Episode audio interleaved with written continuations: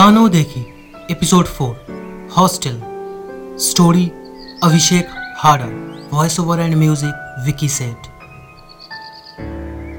यह कहानी है विभोर और शालिनी की। सुबह का समय था, हल्की बारिश हो रही थी। विभोर और उसकी पत्नी, शालिनी, बाज़ार से घर का ज़रूरी सामान खरीदकर अपने नए घर की ओर जा रहे थे। शालिनी बोली, विभोर, उस तरफ़ से चलो ना।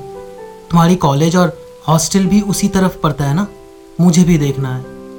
विभोर ने कहा, नहीं, वो हॉस्टल भूतिया है। जब मैं वहाँ रहता था, तब मुझे ये सब बातें पता नहीं थी।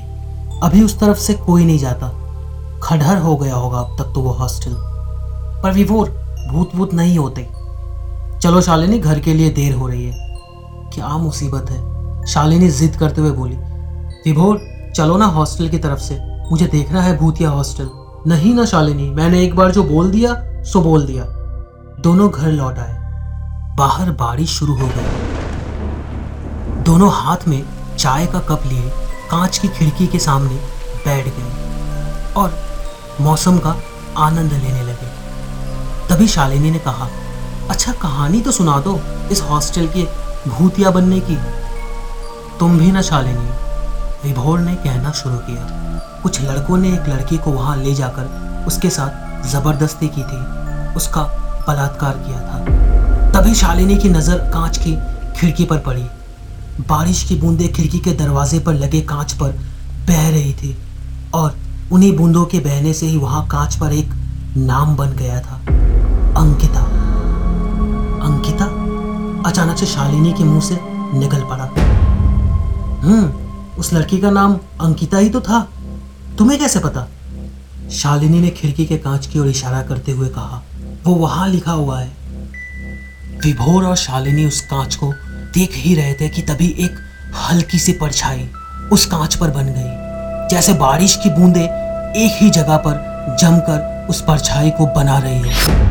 कांच उसी परछाई के बीच से दड़क गई और कांच का एक टुकड़ा विभोर के दाहिने हाथ में चुभ गया। कांच टूटने के साथ ही एक लड़की की सिसकिया पूरे घर में गूंजने लगी।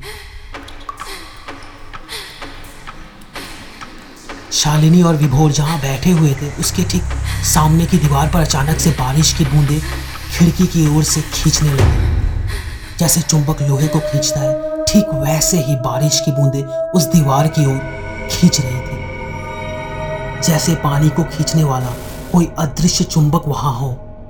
उन बूंदों के वहाँ जमा होने से एक बार फिर एक लड़की की आकृति बन गई। उसी परछाई से आवाज़ आई। हाँ शालिनी, उस हॉस्टल में एक मॉनसून आया था। बहुत बारिश हुई थी, बाढ़ भी आई थी।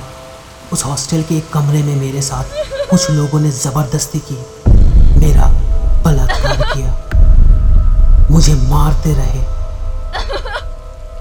और जब मेरे शरीर में थोड़ी सी साँसें बची थी, तब उन लड़कों में से एक ने मुझे तीसरी मंजिल से नीचे फेंक दिया था। उस रात तेज बारिश हो रही थी और धीरे धीरे उस बारिश ने बाढ़ का रूप ले लिया था। किसी को लगा ही नहीं कि मैं डूब कर नहीं मरी, बल्कि कुछ हैवानों की हवस की जहर से मरी थी। जानती हो किसने धक्का दिया था? इतना कहकर वो आवाज़ लुप्त हो गई। बारिश भी रुक गई थी। अगले ही दिन अपने तीसरे मंजिल फ्लैट की छत से विभोर नीचे जा गिरा।